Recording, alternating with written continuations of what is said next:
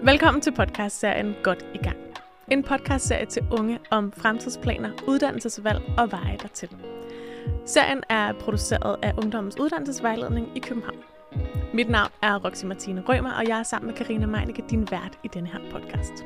Rigtig god fornøjelse.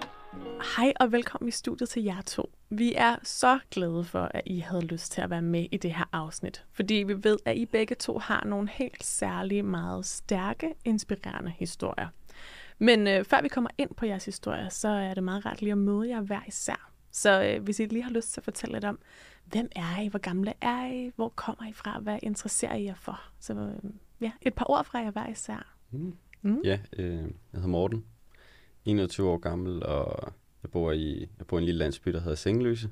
Den øh, ligger lidt ude for Høje Tostrup. Lige for tiden, der, øh, ja, der, der er jeg egentlig øh, ude efter, på udkig efter noget arbejde. Øh, det synes jeg egentlig, det er jeg lige nu. Mm. Men nok egentlig, hvad man kalder et sabbatår nummer to. Det, det er der, vi er i hvert fald. Fedt. Og hvad har din vej været fra, øh, fra folkeskole til sabbatår? Hvilken vej er du gået? Jamen, øh, jeg gik i Sengeløse Folkeskole i Sengeløse Landsby. Øhm, og efter det, så tog jeg på øh, gymnasiet. Jeg tog på STX, hvor jeg øh, havde fysik af og matematik af. Øhm, og så ja, det var inde på Rysensten, inde på Hovedbanegården. Og så efter det, jamen så er jeg, hvor jeg er nu her, to år senere. Fedt. Og øh, har du nogle særlige øh, interesser, som du bruger tid på her i din sabbatår? Jamen, øh, der er blevet spillet en del computerspil. Fedt. Hvilke computerspil? Åh, oh, øh, det, det er alt. Alt under, under, under solen, kan man sige. Det er alt fra Counter-Strike til øh, Overwatch. Der er en masse forskellige. Øh, jeg, jeg holder mig ikke kun til en. Øh, men ja, det, det er egentlig det, jeg har brugt en masse tid på, så prøve at arbejde og prøve en masse forskellige ting. Fedt. Tak, Morten. Og hvem sidder ved siden af Morten?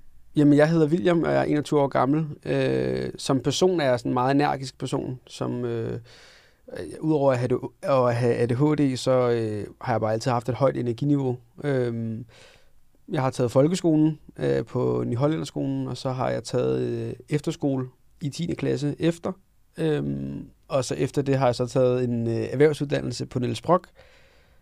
Og ud fra den uddannelse, så har jeg så fået en, en faglært uddannelse i detail, som så gør, at jeg arbejder i en tøjbutik nu. Øhm, så det er Fint. det, jeg laver. Ikke? Mm-hmm. Og hvad har du af interesser ud over øh, tøjbutikken? Øh, mine interesser har været træning fra starten af. Øh, både da jeg var mindre, hvor jeg spillede fodbold, og så nu, hvor jeg ikke kan spille fodbold mere, så er jeg så gået mere over til fitness øh, og løfte lidt tungere. Så, ja. så ja. Og William, du nævner jo, at du har ADHD og et højt energiniveau. Mm. Og faktisk, øh, en af grundene til, at vi har inviteret jer begge to ind i det her afsnit, er, at det er en fællesnævner for jer begge to. Det er, at I har diagnosen ADHD. Og altså, hvad er ADHD for jer hver især? Har I lyst til lige at sætte et par ord på det? Ja, ja øh, altså for mig, så ja, altså jeg fik faktisk øh, diagnosen ADD øh, og, og ikke ADHD. Det er to, hvad kan man sige, det er, du kan nærmest sige det som et spektrum. Altså det er, det er to sider af samme sag. Øhm, ADHD står for Attention Deficit Hyperactivity Disorder, og ADD står for Attention Deficit Disorder. Som man nok kan høre, så lyder de meget ens. Den eneste forskel er, at vi har det her H, og H det er den her hyperaktivitet. Så William er hyper, og du er ikke hyper? Ja, hvis man okay. skulle skære alt over, ja. over man kan sige, en kamp og, og, og skære meget ud i pap. Øhm, I bund og grund er det jo et, et spektrum, og der er der helt klart også nogle tider, hvor jeg tænker, okay, skal jeg lige køle lidt ned, for der er helt klart øh, et H, der er til stede her. øhm, og andre tidspunkter, hvor jeg godt kan se, at, øh, at der måske ikke er så hyper sammenlignet med andre, der måske øh, har haft mere af det karaktertræk.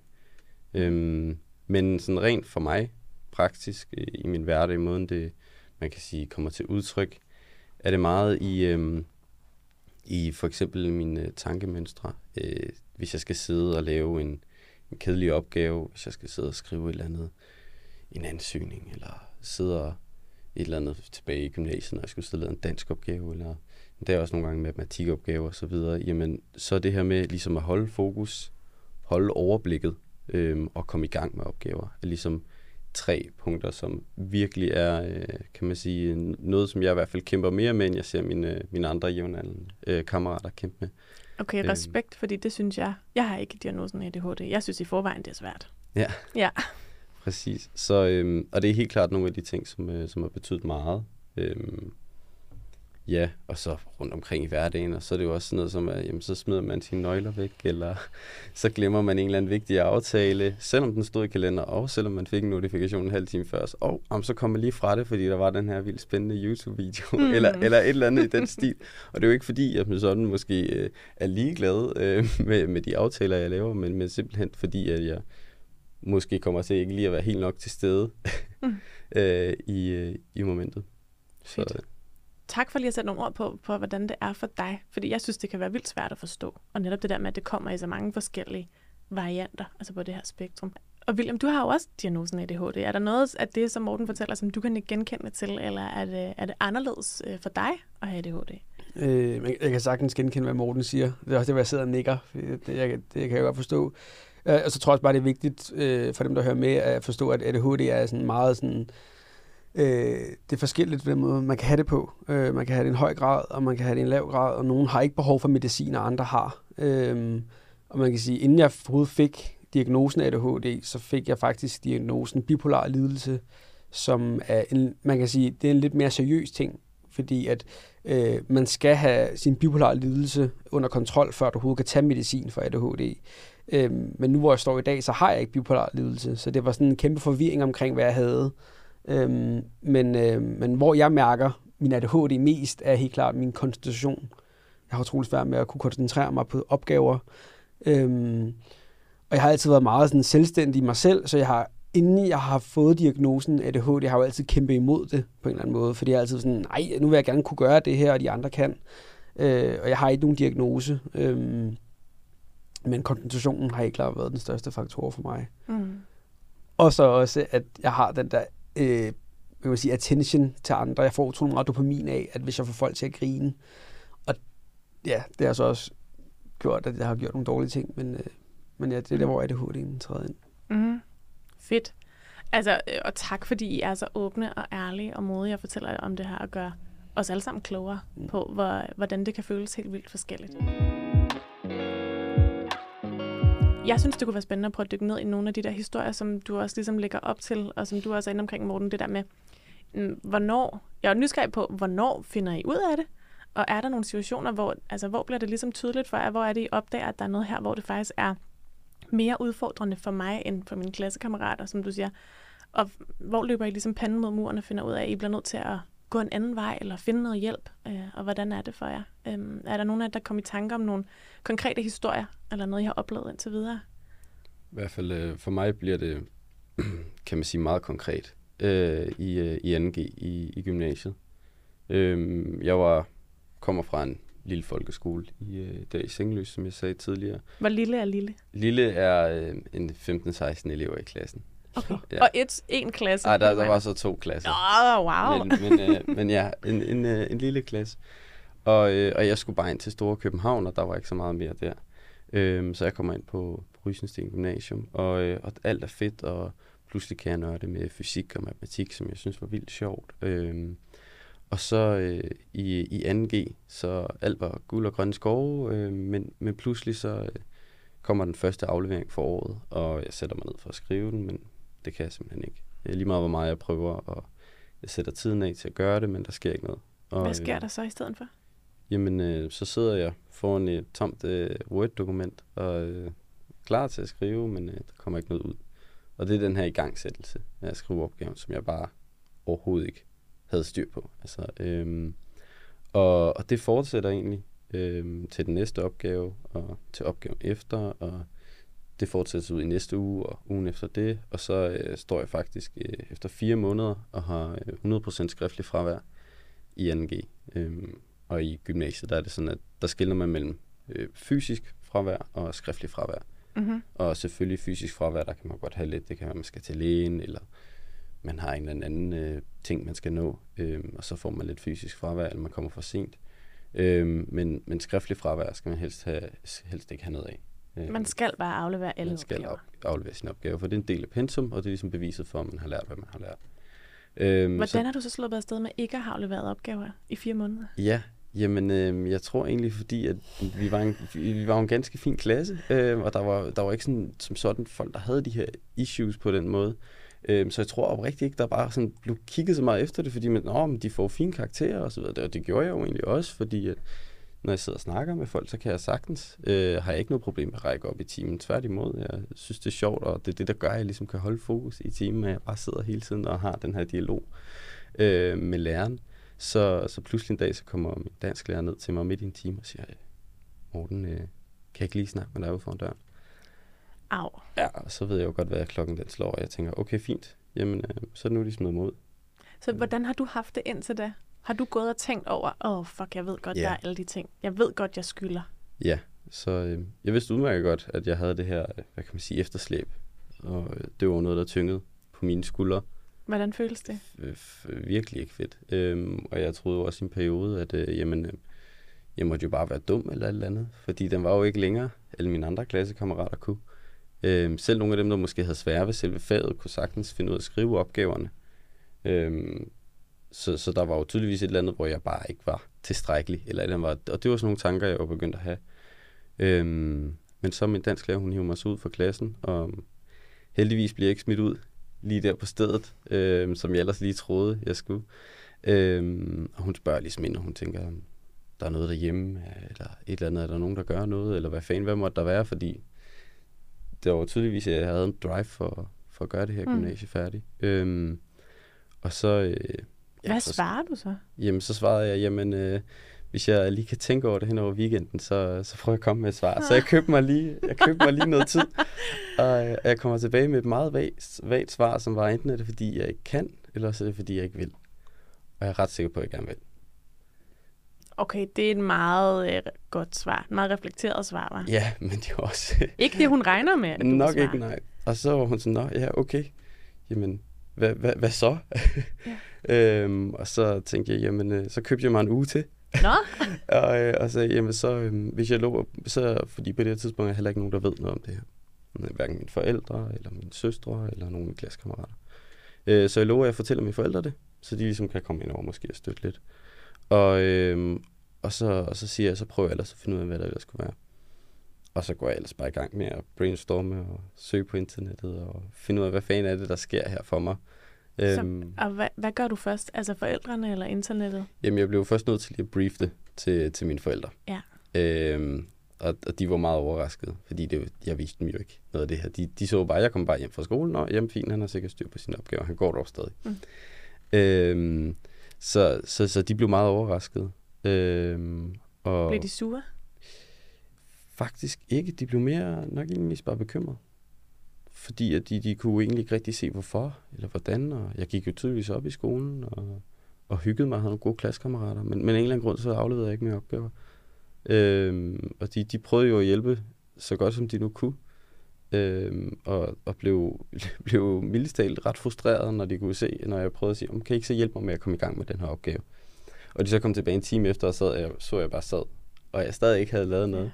Øhm, og de kunne ikke forstå, hvad de kunne gøre, så de prøvede måske, så prøvede de måske at blive lidt sure, når det virkede. Så Nej. prøvede de måske at engagere mig lidt, ja. eller et eller andet. Men... Du må spille, hvis du skriver opgaven. Ja, ja, må, præcis. Ja. Et eller andet. Ja. Her, hvis du har skrevet en opgave, så er der en 50'er. Altså, er ja. det det? Skal du have ja. penge for det, ikke? Altså. Ja, hvad virker? Ja, præcis. Øhm, og, men jeg blev ved med at undersøge og prøve at se. Og så finder jeg sådan en, øh, det er sådan 10 spørgsmåls hurtige ting om øh, 10 tegn, der godt kunne være på, at du måske havde noget ADD, ADHD, snak med en elev, du ved, hvis du tænker bla bla bla.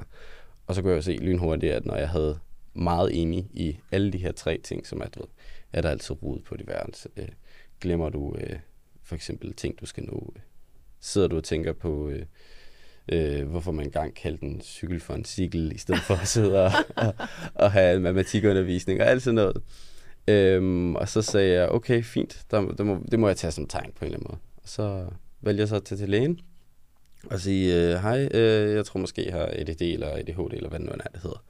Og så siger hun, okay, jamen, øh, hvis du lige kan udfylde den her, og så rækker hun mig præcis det samme papir, jeg lige havde udfyldt mm. på en eller anden hjemmeside, jeg ikke ved, hvad hedder. Øhm, og så vidste jeg jo godt lidt måske, okay, der kunne godt være noget om snakken. Og så bliver jeg sendt til psykiater og bliver udredt. Hun finder relativt hurtigt ud af, jamen, øh, der, det er det. Så det, det var ligesom hele historien om, hvordan jeg finder ud af i 2G, øh, ja. lige før jeg blev 18, øh, at, øh, at jeg er ADD. Ja. Wow, jeg kunne vildt godt tænke mig at komme tilbage til det med, hvordan det så føles, når man finder ud af, at man har den her diagnose. Øh, men først så vil jeg også gerne lige forbi dig, William, for nu har, altså, genkender du noget af det, øh, Morten fortæller? Hvordan har det været for dig at finde ud af det? Hvornår har du stået i nogle udfordrende situationer?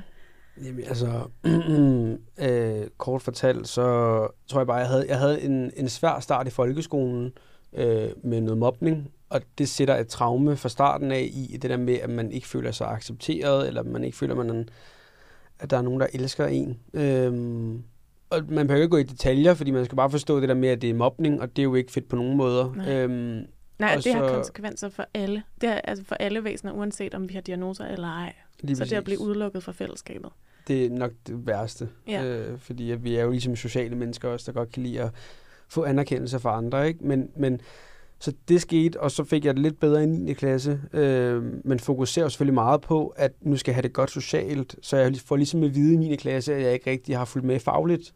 Men det er jo klart, fordi jeg har jo prøvet at dække det andet behov med at, ligesom at have nogle venner. Øh, så efter 9. klasse tager jeg på efterskole, og det er lidt ligesom der, hvor jeg mærker først det der med, at jeg ikke føler, at jeg har kontrol over mig selv, og der bare er alt muligt noget, noget, noget jeg ikke kan styre, og jeg kan ikke forsvare mig selv, hvis det giver mening i forhold til, at, at, at mm, på en efterskole, så er man mange mennesker samlet, og man, der er en vis energi, og sådan en energi kan jeg virkelig ikke finde ud af at styre, fordi mm. jeg har jo lyst til at plise folk med min humor eller et eller andet, ikke? Øhm, så du er for meget sådan på, eller hvad? Altså, ja, når man går i, normalt, når man går i folkeskole, så går man i skole, og så går man hjem, og Præcis. så kan man måske slappe lidt af. Præcis. Ja. Så jeg var bare på hele tiden. Ja. Jeg fik aldrig nogen pause, fordi jeg ville bare gerne have, at alle skulle elske mig. Øh, og det lyder som virkelig hårdt arbejde. Det var det virkelig. Ja. Og psykisk brænder man jo ned. Øh, og det førte jo så også hen til, at, at to uger på den efterskole blev jeg smidt ud. Nå. Fordi at, øh, at jeg, øh, jeg ender med at, at, at, at hælde tis på en elev, wow. der ligger og sover.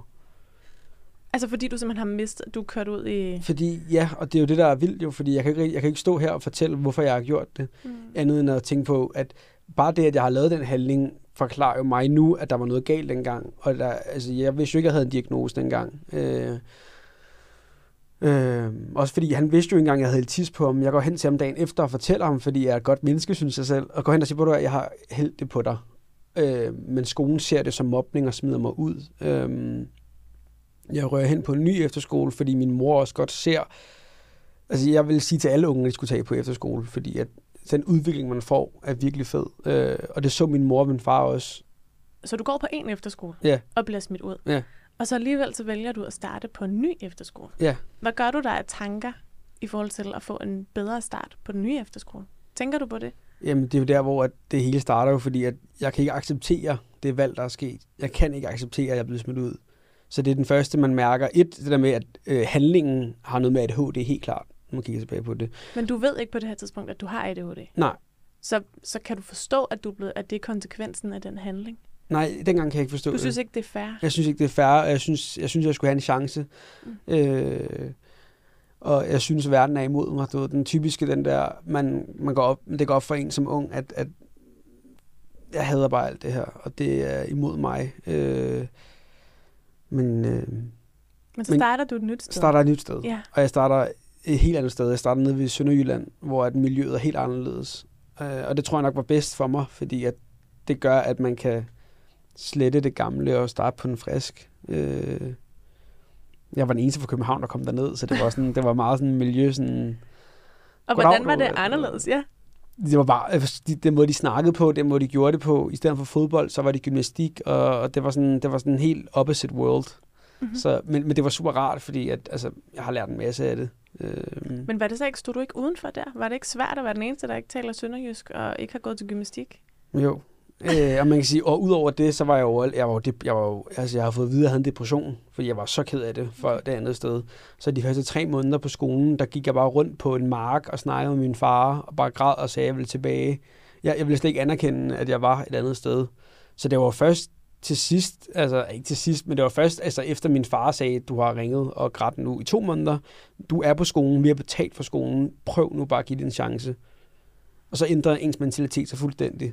For så er man sådan, okay, nu øh, ændrer jeg mit perspektiv på det her. Nu er jeg her. Hvordan kan jeg prøve at få det fedeste, og, øh, de fedeste til at ske nu, ikke? Så det var det så, det jeg gjorde. Og hvordan gjorde du det? men så begynder man jo at, at, at være åben. Altså, fordi jeg har jo bare indlukket mig selv. Så begynder man at snakke med, med mennesker, og man begynder at bare deltage i timen, så de ser en, at man ikke er bare sådan en københavner, øh, øh, men bare en sød knægt. Mm. Øh, så, øh, ja. men øh, ja. Og hvornår går det med ADHD op for dig? Øh, er det først efter efterskoleåret? Ja, det er efter, når efterskoleåret er færdigt, fordi øh, første efterskole, der var det der med tissue, og ja. den anden efterskole, der var jeg faktisk tæt på at, at, at dræbe mig selv, fordi jeg kørte på sådan ATV fuldt øh, ind i et hegn, som kunne skære halsen over mig. Så jeg har lige pludselig to, uh. jeg har pludselig to efterskoleophold, hvor jeg tænker, hvordan kan jeg handle sådan her, uden at tænke mig om. Altså, der er noget med ikke at tænke sig om? Der er noget med at handle for, for at få en, tilfreds, en tilfredsstillelse for andre mennesker, ja. som går ud over mig selv. Ja. Så det er det, der stiller mig spørgsmålet. Og hvad, har du, hvad, hvad, hvad lærer du så af at være afsted på de to? Jamen, jeg lærer, at jeg slet ikke har kontrol over mig selv, og, og egentlig går ned med det, går ned med fladet over det. Øh, så, øh, så, så, så, så det bliver jo sådan en, øh, lige så meget som folk kan fortælle til dig, du skal, du skal, du skal, du skal ikke gøre det her, så, så skal man nok først gøre det, før man selv forstår, at man ikke skal gøre det. Altså hvis det giver mening. Ja, ja. Øh, og jeg havde måske bare brug for altså, at fejle, fejle, fejle, indtil jeg selv forstod, okay, der er noget galt her. Ja, der er noget her, der ikke fungerer. Jeg skal snakke med min mor omkring det her, og jeg skal ja. til lægen eller et eller andet. Ikke? Altså lidt ligesom der med at være presset, som Morten også, det der med, at man skal have siddet ind i, og kigget ind i en blank skærm ja. i så mange timer, og være presset ind til, at nogen andre kommer og siger, hey, der er noget her, der ikke fungerer. Ikke? Præcis, altså, præcis. Og du skal have haft de der voldsomme oplevelser til at være sådan, okay, det fungerer sgu nok ikke, hvis jeg vil leve et langt øh, liv, hvor jeg også er glad. Præcis. Altså, ja. Præcis. Så hvad gør du? Hvad, hvad sker der så? Øh, jamen altså for det første, så snakker jeg med min mor rigtig meget, og det har været en stor hjælp. Det er noget, jeg vil fortælle til alle unge mennesker. Man, det kan ikke være sin mor, men man bare har en ven eller en familiemedlem, eller en eller anden, man kan snakke med om sin hjerne, hvad der foregår deroppe. Fordi at øh, når jeg ligesom får lettet byrden og bare får snakket løs, så får jeg det et, jeg får det meget bedre. To, jeg føler ikke, at det er mærkeligt, at jeg begynder at tænke på, at jeg måske har noget ADHD eller noget, fordi at jeg har brug for at vide, hvem jeg er, og få udredt mig selv, hvis det giver mening. Ja. Øhm, så, så det er faktisk jer, der selv tager initiativ til at gå til lægen? Ja, ja. fordi min mor har nævnt det til mig før. Okay. Min mor, hun arbejder på en skole for unge, der har det svært, som har diagnoser. Så min mor har også haft det sådan, han har et ADHD, men når det blev nævnt, så er jeg jo bare stoppet op og sagt, jeg har ikke nogen diagnose, jeg, mm. der er ikke noget galt med mig. Mm. Og det gad jeg faktisk godt lige høre fra jer begge to. Det her med, nu er vi kommet til samme sted i begge jeres historier. I har fundet ud af, at der er noget her, der begynder at være svært for jer i det almindelige liv, i den vej, de fleste af jeres klassekammerater går. Der er noget med en diagnose, der begynder at komme i spil. Øh, du havner til lægen, du har udfyldt et spørgeskema, er også hos lægen. Og så nævner du den her modstand med, øh, der er ikke noget med mig. Jeg skal ikke have den her diagnose. Hvorfor er det, at, øh, altså, hvorfor har I begge to haft den modstand mod at få en diagnose? Jeg har egentlig ikke faktisk haft øh, sådan, som sådan modstand okay. mod den der diagnose. Øh, det var, jeg undrede mig lidt først og tænkte, okay, nu, nu giver vi det et skud. Men som sådan var jeg aldrig sådan rigtig, havde jeg aldrig sådan rigtig modstand mod selve diagnosen. Det var mere det der med, hvad, hvad tænker folk som mig, når jeg har mm. den her diagnose. Øhm, og, og, men, men der, det blev overvældet. Og hvad overvældet. tror du, at de vil tænke om dig? Altså, du må også gerne supplere, William. Hvad, jeg tænker, det... Ja, men, ja. men jeg blev så overvældet af, at pludselig der var så mange ting, der faldt i hak. Der var så mange ting, der gav mening. Mm. Øh, som jeg kunne forstå mig selv og min måde at interagere med andre mennesker. Og, og så, så det blev så overvældende, at, at det der med det der chok med, uh, nu er jeg pludselig en med en diagnose i i virkeligheden hedder det jo en psykisk lidelse. Der er alle de her ting og masse stigmaer, men, men det var så, så overvældende pludselig at kunne forstå mig selv og bruge det her, den her diagnose, som jo er et værktøj til at jamen, sige, okay, hvordan kan jeg arbejde proaktivt mod, skråstreg med øh, de her kort, jeg nogle gange har fået for hånd. Mm. Mm, man, man kan sige... Havde du det på samme måde, William? Jeg har altid haft den der med, at der er ikke noget på mig. Altså, jeg er William, jeg er et fantastisk menneske. Ja. Jeg skal lige sige, at da jeg var ung, så lavede jeg børnetv, og det giver sådan en rigtig ego-boost med, at man er, man ja. er bare... Altså, fordi folk spørger jo, om man må tage billeder. Så jeg har bare haft den der, der er ikke noget galt med mig. Og i min familie har jeg virkelig også været en, en hård negl. Altså, jeg har virkelig været... Jeg har råbt og skrevet af min mor, fordi jeg bare har været så jeg har slet ikke haft styr på noget. Nej. Så jeg kan huske, da jeg så endelig tillader mig selv at få diagnosen, altså sådan, du ved, det der med at tage ind til min mor, og, og, og vi tager til lægen sammen, Så jeg kan huske, den, der faktisk bryder sammen mest, det er faktisk mine søskende, fordi ja. de bryder sammen over, at, øh, at de har jo også været hårdere for mig jo. Men, ja. men de har jo ikke vidst, at jeg har en diagnose, de, og så, så, så det der med, du nævnte med, at ah, nu giver det mening alt det her, hvordan jeg har handlet og sådan noget. Det, det var ikke engang mig, der sagde det. Det var min søskende, der var sådan, ej, nu giver det mening, hvorfor William har haft det så svært. Ja. De får bare lyst til at kramme mig jo og tage hånd om mig, ikke? Så, øh, ja. Og kunne du godt tage imod det?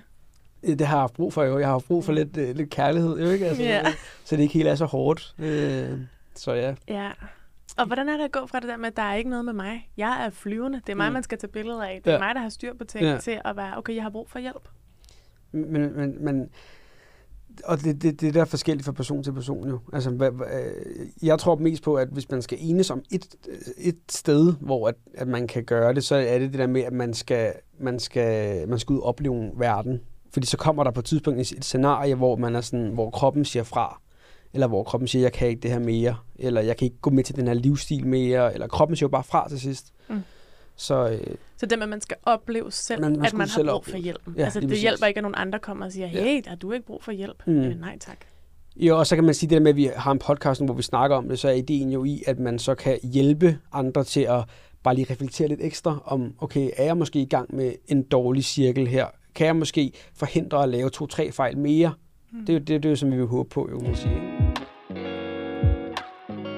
Har I været igennem de største bump på vejen? Er det det, der har været noget af det sværeste? Altså, øh, vi, vi er nok først lige begyndt jo. Vi yeah. er 20 år gamle. Yeah. Så det er jo faktisk også det med at gøre det til en normal ting at have det svært. Ja. Yeah. Altså, det synes jeg faktisk er vigtigt ja. at sige. Det har du så meget ret i. Det er jo ikke, at der kommer til at være masser af ting i livet. Og det er også en del af livet. Mm. For os alle sammen på forskellige måder. Uanset om det hedder diagnoser, eller om det hedder sorg, eller alt muligt andet. Præcis, kommer præcis. Til ja. Så har vi bare forskellige livsvilkår. Hvad er jeres historie med medicin? Fordi ADHD er også noget, man giver medicin for, ikke? Øh, lige nu med, med det ADHD, der er ret mange præparater.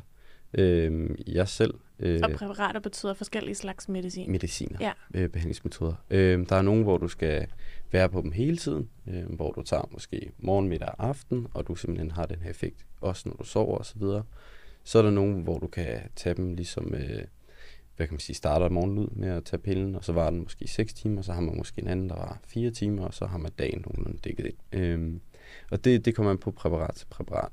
Øh, jeg selv, kort efter jeg blev diagnostiseret, kom på øh, Ritalin, mm-hmm. øh, som er ret kendt øh, ADHD-medicin, ja. og faktisk også ret gammelt, ja. øhm, og egentlig ikke så populært mere.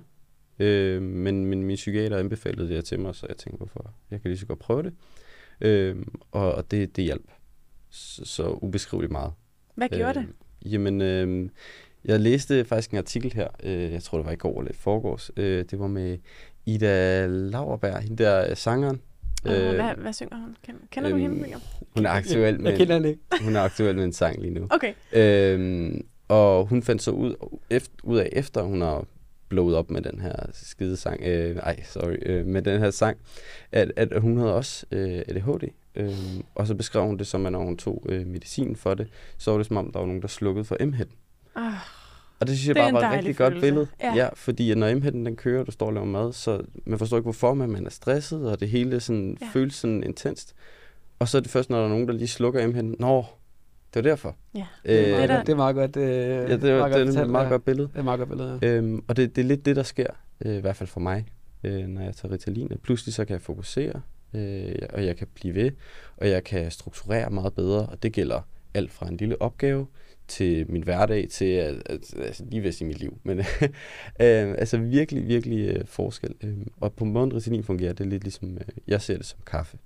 Øh, mm. Det er lidt ligesom min kaffe, at så om morgenen, så tager jeg en, øh, hvad kan man sige, en lidt længere virkende pille, og så tager jeg måske en anden pille lidt senere på dagen. Øh, og så kan det være helt senere på dagen. For eksempel, der gik i gymnasiet, måske skulle bruge lang tid på at indhente alle de her opgaver fra første halvår af 2G. Og så havde jeg nogle lange aftener, og så blev det altså til lidt ekstra øh, Ritalin. Og det er jo noget af en cliffhanger. Altså, hvordan gik det så med de opgaver? Ja, jamen, øh, jeg kæmpede mig igennem. Der var, der var ikke så meget mere. Pludselig så havde jeg det her redskab, som blandt andet var Ritalin, øh, som gjorde ligesom, at jeg kunne få hovedet oven vandet.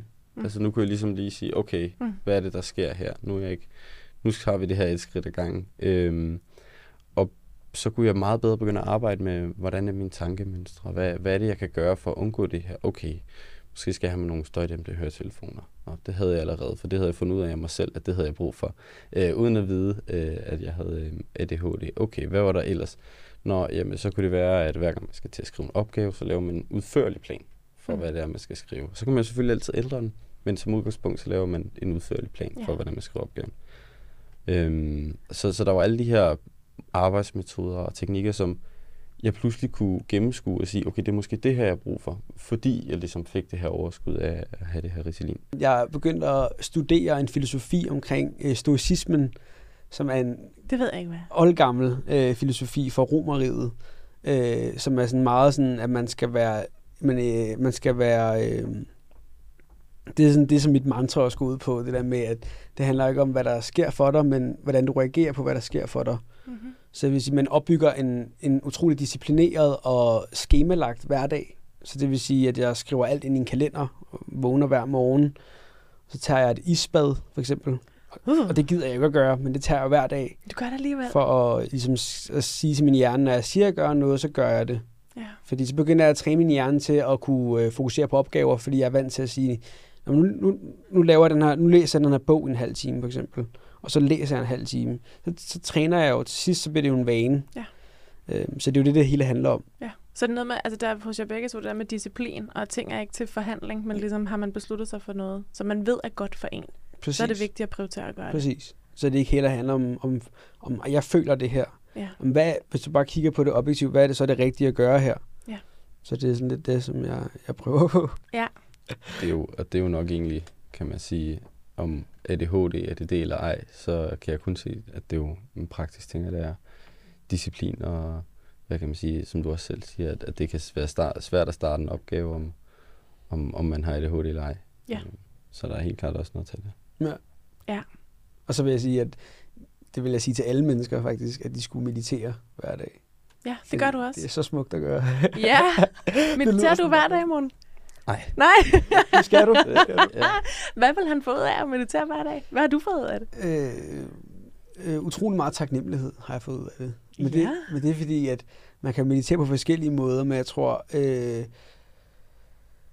øh, jeg, jeg, jeg øver meget at kunne være taknemmelig for, hvad jeg har i mit liv.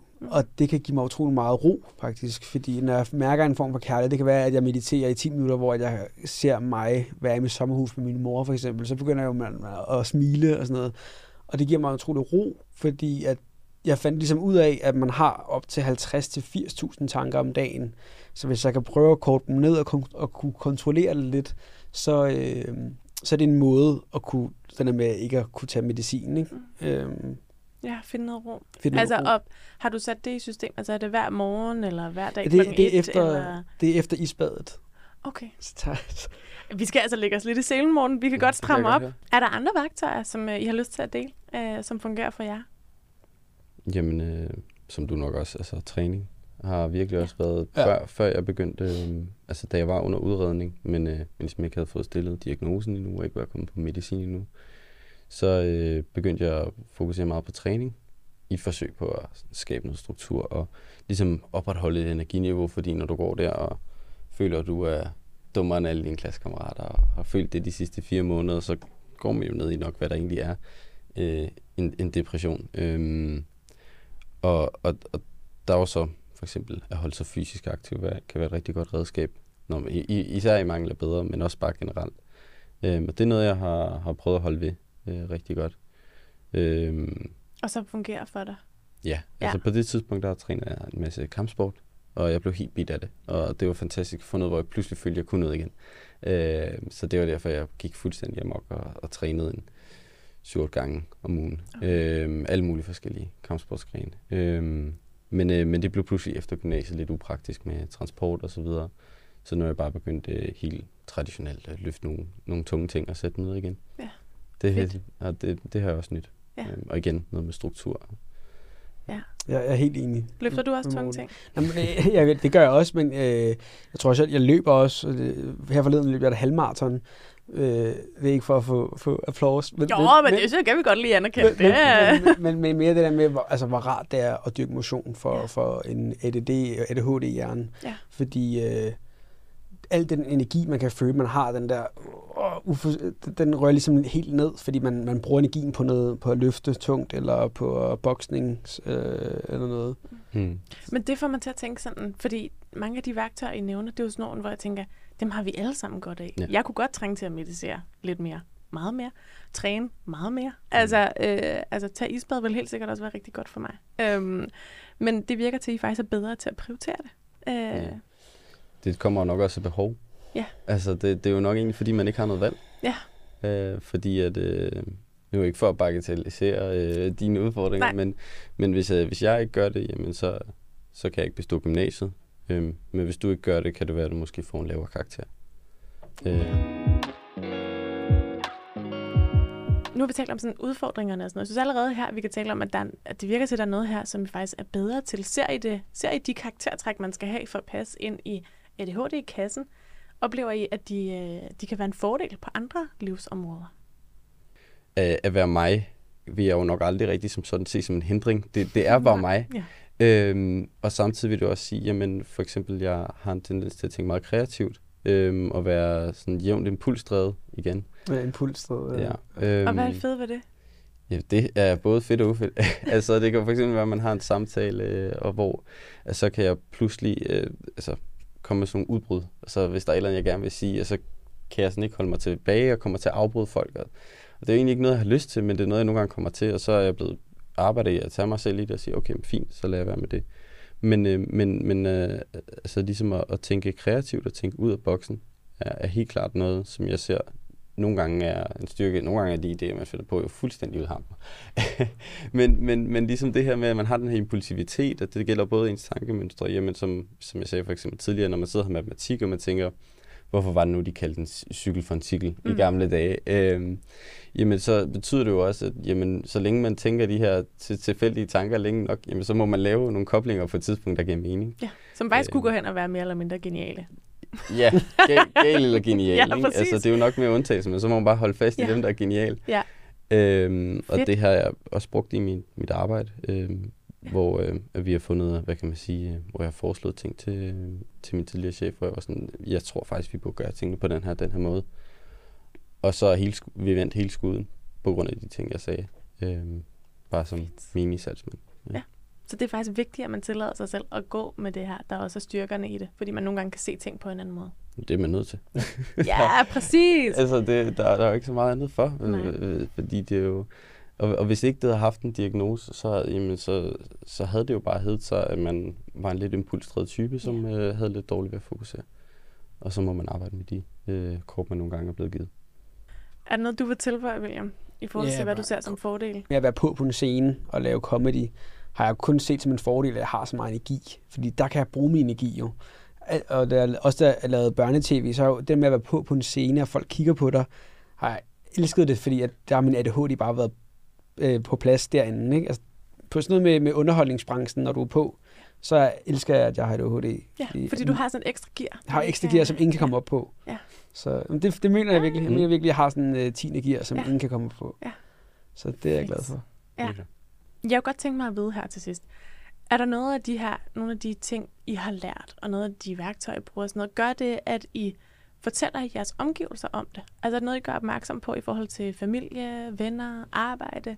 Er der noget, de skal vide om jer, eller noget, I selv gør jer umage med ligesom at fortælle, sådan så I sikrer, at det bliver en god oplevelse, eller en god arbejdsplads, eller I har det godt, og de har det godt? Jeg tror ikke, at, at jeg fortæller folk, for eksempel, jeg møder Hej, jeg hedder William, jeg har ADHD. Altså, det, det gør jeg ikke, men, men jeg tror, at... Øh, altså, hvis vi bare snakker om de mennesker, der kender mig, øh, som godt ved det, så tror jeg bare, at... Øh, jeg tror ikke, der skal laves en stor ting ud af det, faktisk.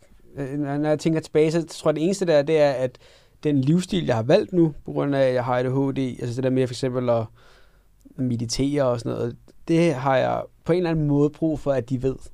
Så jeg fortæller om min livsændring og siger, jeg gør altså det her, jeg gør det her, I burde virkelig også gøre det. Øhm, så jeg tror bare, ja, jeg tror bare, spørgsmålet er svært at svare på i forhold til, at mennesker skal jo ikke vide det, men hvis det er nogle valg, der er gode, så kan man fortælle om det og sige, jeg synes også, du skulle meditere, Roxy. Mm. Ja. Det, det, det. Så du står ved, hvem du er, ja. og du skjuler ikke, hvem du er, eller hvilken livsstil du har. Nej, ja. men jeg har ikke brug for at sige det til fremmede mennesker, Nej. kan man mm. sige. Ja, jeg kommer også i tanke om, at altså, det der med at fortælle til mennesker omkring øh, din diagnose, for den sags skyld for ADHD, det anvendte jeg også på min arbejdsplads. Altså, da jeg tog min uddannelse på Niels Brock, så var det så to år i praktik. Den tog jeg i Føtex. Øh, og der, der, blev, der blev jo også sagt rimelig hurtigt fra min side af, hvordan jeg arbejder, og hvem er jeg. Øh, og det tager en arbejdsplads, og det skal de i princippet også, men de tager jo hensyn til dig. Så jeg fik jo også lov til at, øh, hvis jeg havde brug for måske ikke at være oppe i butikken, hvor der er masser af kunder, jeg, jeg kunne måske bare mærke, at jeg har brug for at få lov til at tage musik i ørerne, og så være på lager. Ja. Og så får jeg lov til det, øh, selvfølgelig i en vis orden, hvis det giver mening, men det der med, at når du faktisk fortæller om, at du har nogle behov, så vil den anden part selvfølgelig prøve bedst muligt at hjælpe dig. Øh, så det er utrolig rart at, at fortælle om, øh, fortælle om dig selv. Ja. men, men, øh, men, ja. men det synes jeg også er en god ting at fortælle. Brugte du den øh, frihed så undervejs? Altså gjorde du det en gang, når man sagde, hey, jeg trækker mig lige, jeg går lige på lageret? Ja, så spurgte jeg jo ikke og sagde, jeg har virkelig bare mærkeligt lige nu, mine tanker de kører rundt. Øh, jeg kan ikke rigtig være med kunder. Kan, kan, jeg få lov til at gå ned på lager? Og så er de sådan, ja, selvfølgelig, selvfølgelig. Så ja. får vi bare en anden en til at gøre din opgave, og så kommer man ned. Ja. Så åbenhed giver kun gode ting. Ja. Helt klart. Nu er vi kommet til det sidste spørgsmål i det her podcast-afsnit, og det er sådan set bare nu, når vi har hørt jeres øh, fantastiske historier, og hvor meget I har været igennem, og hvor sindssygt meget I allerede har nået at lære, altså nået, hvor meget I har nået at lære om jer selv og om livet. Øh, til alle dem, der lytter med til det her afsnit, øh, har I et, et godt råd, eller et mantra, en slags, I kunne tænke jer at øh, dele, som en lille sådan inspirerende afslutning på, øh, på det, I har delt? Øh, ja, altså, jeg har en, som jeg lever efter nu. Det er jeg nævnte det også før, men det er jo det der med, at det handler ikke så meget om, hvad der sker for dig, men hvordan du reagerer på, hvad der sker for dig. Altså, at man ændrer sin perspektiv på, hvad der nu sker, fordi du kan ikke rigtig styre det, men du kan, du kan faktisk godt styre, hvordan du reagerer på det. Ja. Øh, også det der med åbenhed, hvis du bare er åben. Øh, det er jo ikke bare at gøre, men, men det der med, at hvis, man, hvis man faktisk virkelig går ind og tænker over, hvordan reagerer på alt, hvad der sker på en daglig dag, så kan man virkelig godt finde på ting, hvor man reagerer øh, negativt. Og, så det er faktisk et råd, jeg vil give til alle. Ja. Ikke bare ADHD, men alle. Så, så ja. Ja, at man kan ikke styre, hvad der sker for en, men man kan styre, hvordan man selv reagerer. På hvad der sker for ja. en, ja. ja. Så der har du helt klart også flyttet dig fra tidligt i din historie, ikke med, det er synd for mig, stakkels mm. mig, ja. alle er imod mig. Ja, præcis. Så okay, hvad, hvad kan jeg gøre? Hvad kan jeg gøre nu? Ja. Det der med efterskolen jo også, ikke? Altså. Ja kan også bare græde over, at jeg er på en anden skole, men jeg kan også bare handle nu, hvor jeg er her. Har du noget, Morten? Er der noget, du... Øh... Ja, jeg, havde, jeg sad og, sådan og tænkte, at sådan, jeg, har, jeg har ikke som sådan, sådan en, en mantra. Øhm, og jeg har altid været lidt misundelig på folk, der har en. For jeg synes, ja. det lyder fedt. Det lyder mega fedt, en, ja. En, en mantra.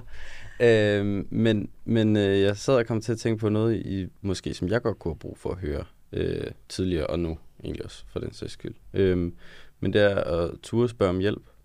Øhm, og, og, hvis, og hvis man ikke har nogen at spørge om hjælp, så må man finde nogen at spørge om hjælp. Øh, så man kan spørge om hjælp. Og det er ikke nemt, øh, men, men det kan blive en nødvendighed. Fordi hvis man, hvis man ikke spørger om hjælp, så, altså hvis jeg ikke havde spurgt hjælp, nu var jeg jo heldig, at der var nogen, der rakte ud til mig, men jeg så også greb den bold, øh, i det min dansklærer, hun kommer ned til mig og, og, og siger, at jeg har for meget skriftligt fravær. Men så, så, så kunne jeg bare have låst mig selv ned og sagt, Nå, men så er jeg jo bare, kan jeg bare ikke finde ud af det her gymnasie. Øhm, men den her med at spørge om hjælp. Øh, ja. Det er, synes jeg gælder som faktisk, det kunne man godt koge ned til et mantra. Det er i hvert fald et sindssygt godt råd. Det, det er da et mantra. Ja. Du, du har et. Du har et. Vi har begge et. Vi har begge et. Vi har begge et. Tusind, tusind tak, fordi I vil være med, William og Morten, i det her podcast-afsnit. Jeg er helt sikker på, at der er ret mange, der kommer til at synes, det er mindst lige så spændende at lytte til det, som jeg har synes, det har været at sidde her og få lov til at høre jeres historie. Tak fordi du har lyttet med til det her afsnit. Vi håber, at det har sat tanker i gang hos dig. Husk, at du altid kan tale med en i din omgangskreds, familie, venner eller en vejleder, hvis du har lyst til at tale mere om dine fremtidsplaner.